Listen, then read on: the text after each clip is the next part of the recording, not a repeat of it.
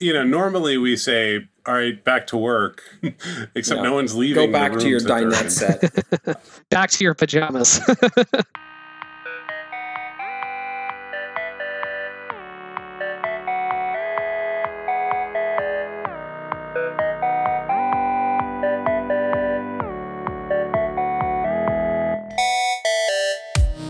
Hello, friends. All right, hey. Hi. Oh, we're not alone today. We have some guests. Rich, Andrew Montalenti and Sachin Kamdar are here, and they are the co-founders of Parse.ly. Guys, uh, you know, I, I love a good entrepreneur story. So tell us the story behind Parse.ly and tell us what it does. And, and I guess if you if possible, give us the elevator pitch, but the building is not very tall. It's only like 15 stories. So Andrew and I got started in terms of just our relationship as college roommates. So we knew each other back at NYU. We were roommates our senior year. We would always geek about startups, technology. For fun, we would build business plans around different ideas that we had. Nothing too serious that we wanted to execute on top of, just sharing our joint interest. And after college, we went our separate ways, worked for large organizations, realized that we both hated that for similar reasons around not being able to see the fruits of our labor through the impact that we can make in those organizations. So then we did what every good entrepreneur did is we quit we quit our jobs on the same day at the height of the last great recession. So Gutsy. and uh, and we basically just started working on the shell of what was going to become Parse.ly when there was nothing but financial distress all around us. So we got the company started basically around 2009. Got the company funded only two years later, so sort of bootstrap the company for the first two years of its life and then landed on a core product for the content and media ecosystem around 2012 and grew the company up since then. So what what's the opening you saw? You know, there are a lot of tools like Yeah. this. So you were, what was the gap? It was a series of pivots. You know, Andrew and I have always been focused and interested on digital content. And we had a consumer facing application we launched that was kind of in the personalization space. We saw the ability to build that service for media companies and the way that we built it for consumers. And that worked. And we started to get more of an understanding of how media companies operated and where there were clear needs, pain points, and opportunities. And what we saw is that every media company spoke a big game about data as a cornerstone piece of uh, strategy and technology for their business. But then in practice, we saw that there were only a couple of people at the organization that were using legacy analytics not built for content to help drive the business forward. And that just wasn't working. And so we wanted to do two things build an analytics platform from the ground up specifically for content. And then two, make it so that it was accessible and democratized across the organization, especially so that creators could understand what their audience wanted, what they were interested in, where they were coming from, and use that insight and use that information to develop more compelling stories that would drive larger audiences, better engagement. And so over time from there, working with media companies, we started to work more with entertainment companies, and then we've expanded to just anybody that cares about growing an audience through content, which has launched our ability to grow inside of many verticals today. Give us an example of the. I mean, you know, we're on a podcast, so it's hard to see a dashboard. Like, I log into my Parse.ly account. I am at a website called The News of New York, and what do I see? You end up seeing a, a really detailed view of all of your content first, sorted by a number of metrics that Parse.ly measures. So we measure things like the views to the content, but also the engage time, like how often or how long people are spending on each page of content, and organic sharing offsite on platforms like Facebook and Twitter and so on. But then you also see all the content grouped by things like category, theme, topical tag, author, by when you published it, and any number of other grouping criteria. So basically, it's like if you run a CMS or you run a newsroom or a media company, you can get the complete multi-dimensional view of all the content you're publishing and what's causing different people to come to your site at different times and why they're staying. So it's got some smarts about content. Like it tells me that, you know, people are really interested in articles about viruses these days or, you know, things like that. Right. Yeah. Okay. And then how many clients? You have a lot of clients, right? Yeah, we work with about 400 enterprises spanning media companies, large entertainment companies, And then we work with marketing teams at a lot of large brands as well that are creating their own content and trying to drive audience and business value back through that content. So, indirectly across the media, you're able to see what hundreds of millions of people are looking at and thinking about and how they're behaving right now. It's over a billion yeah. people a month, actually. Yeah. How are you finding sales at this exact moment? Yeah, it's day by day. So, I mean, we have been we're thankful that we it looks you know knock on wood we're still getting the numbers today because it's april 1st that we're going to hit our target for q1 for this year. There was a lot of noise over the last two weeks a lot of customers that had fear and uncertainty about doing business with us but handling those conversations one-on-one with our sales team and our executives proved to be fruitful. I don't think i feel confident in saying what's going to happen in q2 but I think that there are opportunities here. And if we can focus on those opportunities and help our customers and our prospects win with that, that's going to prove valuable for them and for us. And with people that are in pain, what can we give them to help them get around that pain and solve through the problems that they have? And so for our current customers, it's not about how can we upsell them, it's what can we do to help you out. And for any prospects we're talking to, it's how can we make sure that you're getting the critical analysis and insights you need to hopefully make a healthy pivot into success in the next couple months. I mean, and let's let's talk a little bit about some of the changes you're seeing industry wide. I think Andrew, you have some like good data on just broad trends that we're seeing related to content consumption, and then I know you recently did an analysis kind of looking at the changes within to, uh, different topic areas. That would be cool to dive into. Yeah, yeah. So at a high level, Paul, basically, this is the biggest single event that Parse.ly has seen in over six or seven years of measuring a really large network of traffic in mm-hmm. terms of a change in how people view content online. So, first of all, in a two week span, in kind of the buildup of the crisis, we saw something on the order of a 60% increase in traffic to content publishers overall. And that's basically mm. spanning across every content category.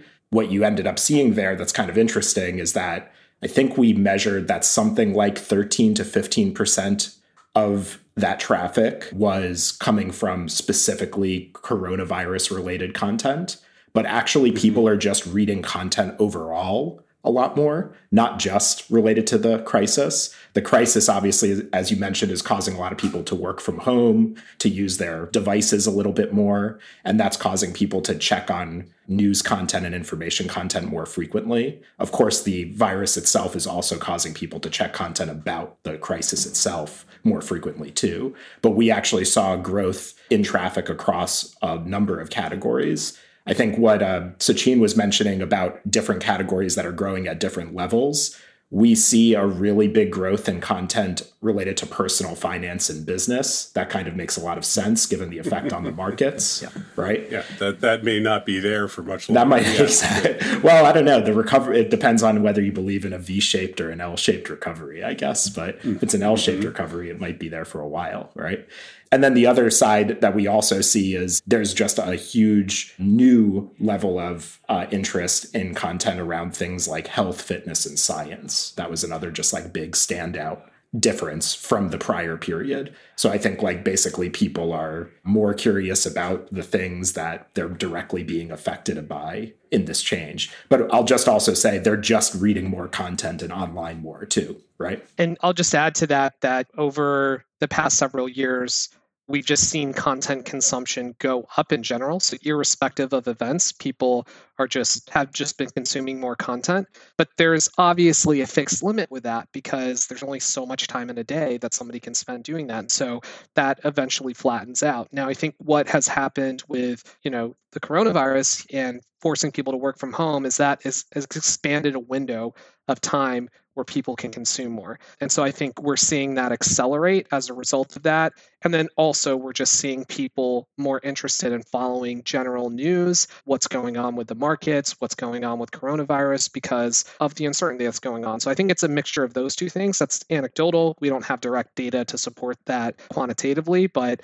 it makes sense that there's going to be a spike. And I would guess that so long as people are working from home. And if the new normal is more people working from home, I think that influx of time spent on content consumption will stay.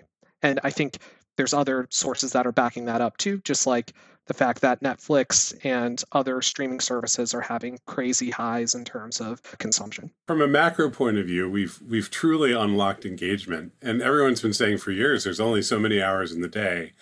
But all it took was a global pandemic and we were able to find like two or three extra hours a day for media. I feel like also the stigma of screen time is on pause. The whole yeah. like hey, you know watch totally. your time you know interact with each other. Let's go out for a drink. Stop staring at your screen. It's like ah don't worry about it. Go ahead and stare at your screen for a while. We, that's all we've got for an indefinite period of time. I think that i mean i was listening to npr yesterday morning and they were focusing on just like food and they were interviewing somebody that uh, runs this recipe blog and you know they were interviewing people that were calling in too and people are just like yeah focusing on health is just outside the window of what we're trying to do right now. So i think these like there are some people i think that are trying to like create healthy habits out of what's going on and then there are other people that are just like you know there's so much going on. The last thing we need is more restrictions to what we might find as potential enjoyment. You guys are uh, were already pretty remote right yeah. So about uh, 70% of the employee count at Parse.ly was work from home. Uh, operationally, though, we have always operated as a fully distributed team. And jokingly, we even call our office in New York City our internet cafe because on any given time, we're going to have a handful of people that even work from home, you know, one or two days a week. So it wasn't shifting the whole company to work from home during this wasn't a big kind of jump for us. But like we were discussing earlier, Paul, that doesn't mean that it doesn't create an environment like this doesn't create anxiety or we need to make sure that, you know, we're addressing fears or uncertainty that might exist with our employee. Well, that's the fantasy. The fantasy was like this is about work from home. This is about working during a global crisis and health event, which is different from yeah, you know setting totally. up your home office with a nice video camera. Yeah, I think I think a lot of people have been pointing out the fact that this isn't normal work from home, and a lot of teams. You know, there Parse.ly is a relatively mid-sized team, but there are a lot of teams out there that have been fully distributed at the scale of hundreds or even thousands of employees, and maybe for many years. And that style of distributed team work from home, not under duress and not because you were kind of told to do it, is pretty different from what people are facing right now, which is in a hurry trying to virtualize a lot of processes that used to be in person. So people should expect to be a bit more stressed about that. But Parse.ly's fortunate that we already had sort of a distributed team set up and it didn't really have to change much given all this. How big is the team? We're uh, a little over 50 people. Right, so analogous to our size, how are you two finding? Because you're, it's it's a little bit of like looking in a mirror, right? Like you're looking at me and Rich. Like, how are you finding leadership and sort of co-foundership in this moment? For me, I find that our message is you know, we doubled the number of all hands, and there's a lot more like we're going to be okay,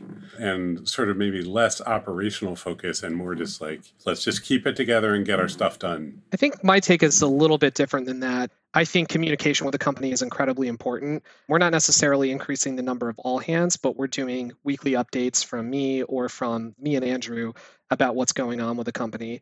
I think we're trying to also be honest that though things are looking fine for now, we don't know where this will take us. And we're kind of really trying to understand the dynamics of the business. And maybe, Paul, we could talk a little bit about what we're seeing from a customer side at Parse.ly with mm-hmm. the ups and downs that are going on because there are opportunities here and there are you know there are, is some pain that our customers are going through but i think actually operationally that's really important i think our team wants to see that we're taking action, not just action for action's sake, but they want to see that we're doing things that are going to help impact them, impact our customers, impact our potential customers. And I think if we don't do that, then there's kind of like a question of, well, what is Parse.ly doing to help here? And so I think that has been my primary focus over the last couple of weeks is really getting that together and you know the the customers that are getting the most impacted by this by far are any customers that are in local news and we work with you know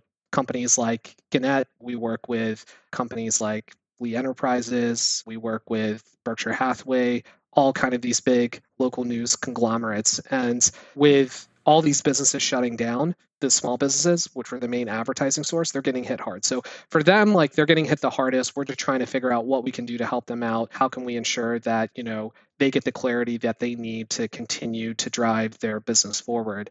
So the advertising revenue is just like getting hit really hard. A lot of them have kind of subscriptions that are in play, but they don't really have that making up for what's happening. And so there, there's some concern there, and we're trying to just help support them. On the other media side, so there's general digital media and more around the premium digital media players, there's like a huge increase of traffic. There's a blacklist on coronavirus content, which a lot of that traffic is going to. But like Andrew said earlier, it's not just coronavirus content. And then there's next step on an increase to subscription. So I've talked with several executives over the past week and a half, and they're all seeing subscriptions go up to their business. So there has been a translation of that traffic into subscriptions. But the big question that they don't have a good understanding of is why that's happening and what they can do to accelerate that. So part of what we're offering to our customers is the ability to opt into a add-on to our platform that we launched at the end of last year called content conversions. And really what that helps you do is understand how content and your broad content topics, authors, sections are helping to drive different types of conversions like subscriptions, signups, link clicks, things like that. And we're giving that for free from today, basically, all the way through May 30th. And we might even expand it beyond that if the need is there. Big reason why is they need this clarity. If they can help accelerate that side of the business, that's going to cover for the downside that they might be experiencing on the advertising side. So that's one set of customers. Now, the other customers that we work with, and I think Paul, when we last met, we were talking about this, you know, between us three, which is the other area of the business that's been growing is really marketing teams that are creating content themselves and they work across many different verticals for us from financial services professional services to large b2c to you know any anywhere in between that. And so for them it's a little bit of a different focus.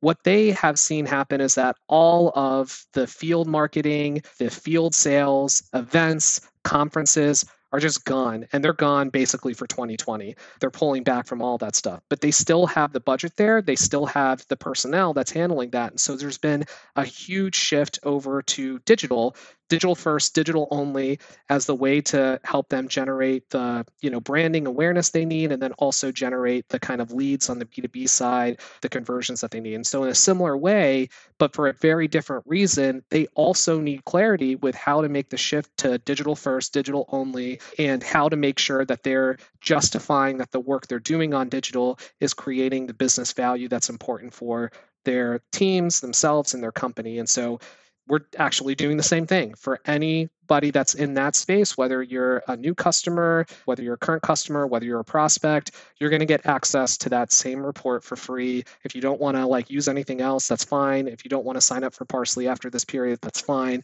We're just hoping to provide more transparency around how that shift can be successful for you. You're bringing up a good, an interesting point here, which is, and I've read this, I think, in a couple of places. The hosting bills are going up because the traffic's spiked up, but the ad revenue yep. is going down because everybody's confused right now. So the ad revenue isn't necessarily going down everywhere. The problem is that certain brand advertisers are using brand safety tools to block ads on pages that explicitly mention COVID or coronavirus or other sort of uh, less brand safe traffic uh, topics. And unfortunately, because the crisis is so pervasive, it's bleeding into so much other coverage that sometimes perfectly good ad impressions are being blocked just out of an abundance of caution on the part of the brand advertiser. Now, uh, alongside that, you have other content that's getting more traffic. And so there are some ad impressions being made up for.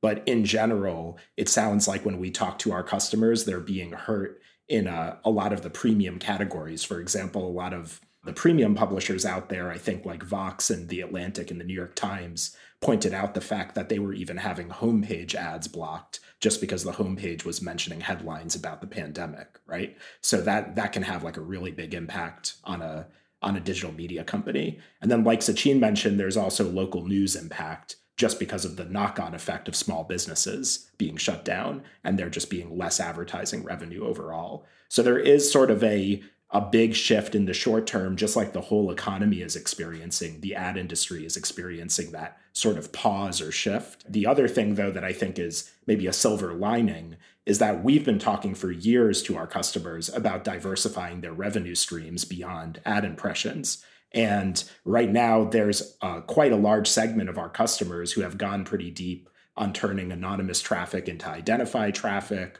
on trying to get email signups and maybe making email based ad programs, and then even doing premium subscriptions, commerce revenue, all of that stuff. And so now I think there's just this is kind of an event that causes those companies to say, we really need to double down on that stuff because ad impression revenue is just too give and take at this moment. Take us back a step, right? Like brand yeah. safety is a thing we're, we're talking about, and it, and it sounds sensible and abstract, but like I'm an advertiser and I want to put my ads on pages and I need to buy something called brand safety. What the hell am I buying? What is that actually? Under the hood, from a technical standpoint, I think it's pretty close to just thinking of it as here's a bunch of really nasty keywords. I'm going to block ads on pages that explicitly mention those keywords the publisher goes, Hey, I got a page for you. And some server somewhere goes, Cool, I got some ads, but hold on, let me just look at your page real quick. Yeah, and they say that page has car crash on it. I don't want to advertise on car crash, right? So No, because I'm Toyota. Exactly. Like that's just bad, bad for me. Okay, so like is there like a big brand safety player or is it built into the service? Se- several ad tech companies are pretty deep in the brand safety space and help the programmatic market with it. And I- I'm assuming that they don't respond to events in the way that like we might like are they dealing with this and going like whoa hold on let's oh yeah some of them have taken public stances but the key thing to understand is that in an ad tech ecosystem for the most part the customer is the brand right? The publisher is the provider of inventory. So they're kind of doing what the brands are asking them to do. And you know that's kind of the the key dynamic here. And that that has to do with the broader move in the industry which is ceding control of your ad inventory to middlemen right. which does lead to this problem, right? Now, I think this is not just a concern for publishers, though, too. You know, there's talk about brands pulling back from maybe not more Google, but more Facebook. So, as more people are just talking about what's going on with the pandemic and coronavirus, there are brands that want to pull away from Facebook because the newsfeed is just showing a lot of that stuff. And so, in the same way, they don't want to advertise on a publisher, they don't want to advertise related directly to people talking about the pandemic on Facebook. So, I wouldn't be surprised if Facebook takes somewhat of a hit here in the short term. I think Google's probably more protected against this. I would say that Twitter is also you know in the same zone as kind of uh, facebook in terms of advertisers wanting to block any experience that has mention of the stuff. To take a positive spin on it though you know advertising is a market right now and that does mean that because of the uncertainty there's a pause in certain categories of ad spend. But then because it's a market that means that the prices for that ad inventory drop and other smart advertisers are going to take advantage of that drop and then bid back up the prices. It just may, might take time for that adjustment to happen because what you have happening right now is big advertisers like sports teams and movie theater chains are just putting a total pause on advertising. And so it's going to take time for other smart businesses to tap into that same inventory and bring it back up. Publishers are just stuck in the middle of that battle right now and have to fight for survival in the interim. It's very surreal to see all these follow on effects, right? Like, because there's this one huge event that's incredibly serious and you can only give it a certain amount of your brain every day or you'll get unbelievably mm-hmm. depressed and then there's all this other stuff that like we're, we're sort of starting to see the skeleton underneath all the bizarre marketplaces and incredibly abstract things that we've built so well, it's good to know that the the media is still still has a fighting chance in the middle of all this, and uh, it's very interesting to hear what it looks like from a macro view. There's there's just a lot of of ferment. It's going to be a wild couple of months. Let's check back in when we have some idea what the hell's happening in the world. Yeah, sounds good. That would be great. If people want to get in touch with you, what's the best path?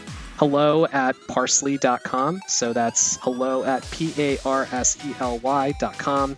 Parsley spelled differently. All right, and that is incredibly convenient because if you need Postlight, Rich, where do people send an email? Hello at postlight.com. My God, these organizations have so much in common. If you need yeah. things built, or you know, frankly, we're not. You know what? Just just write an email right to both of us. Just put you know, hello Yeah, at send parsley.com both. and CC Postlight on Yeah. there too. We are glad to hear about anything going on. This is not a hard sales moment. Let us know what's going on in your world, and we'll uh, we'll reply with the to the best of our ability. Andrew Sachin, thank you very much for coming on. Thank you guys. Thanks, Paul. Thanks, Rich.